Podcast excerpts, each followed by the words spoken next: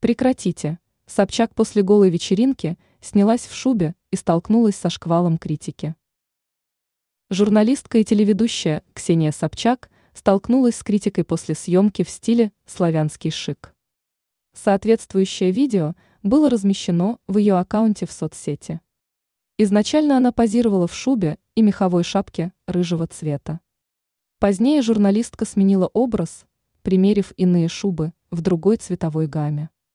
При этом она также сопроводила видео подписью, уточнив у подписчиков, какой образ им нравится больше. Но по итогу многие пользователи не оценили ее наряды и подвергли их критике. Свое мнение по этому поводу подписчики выразили в комментариях под соответствующей публикацией. Некоторые призвали ее прекратить носить меха животных. Комментаторы отметили, что она не на севере, подчеркнув, что уже не модно носить шкуры животных. Некоторые пользователи, комментируя наряд журналисты, иронично подметили, что она, видимо, замерзла после голой вечеринки. Ранее Собчак ответила на нападки Соловьева из-за голой вечеринки Ивлеевой.